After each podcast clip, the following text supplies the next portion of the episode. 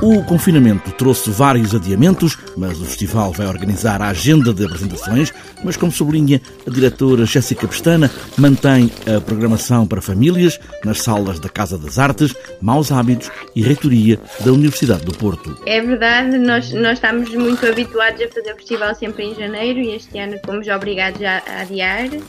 É um bocadinho complexo quando trabalhamos com escolas e estamos muito condicionados ao facto das escolas estarem abertas ou estarem fechadas, uhum. nós também sentimos a necessidade de uh, fazer sessões presenciais, porque achamos que ver filmes em sala uh, é outra experiência completamente diferente.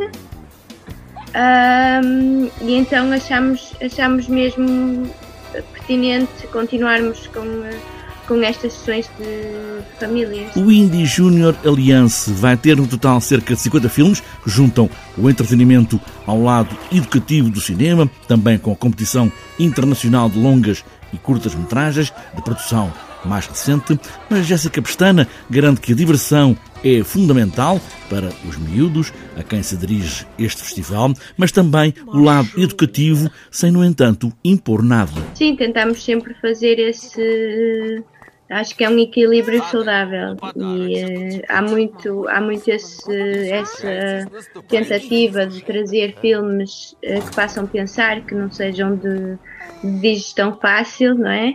E há essa tentativa de trazer temáticas que possam ser, ser trabalhadas posteriormente na escola ou, ou em família. Uh, mas também há aqui outra questão que é de trazer outros filmes que não, que, que não tragam temas assim tão complexos, mas que, que formem num todo um equilíbrio que achamos que também é necessário, não é? Num, uh, acho que o, o, divertimento também é e o entretenimento também é, é bastante saudável.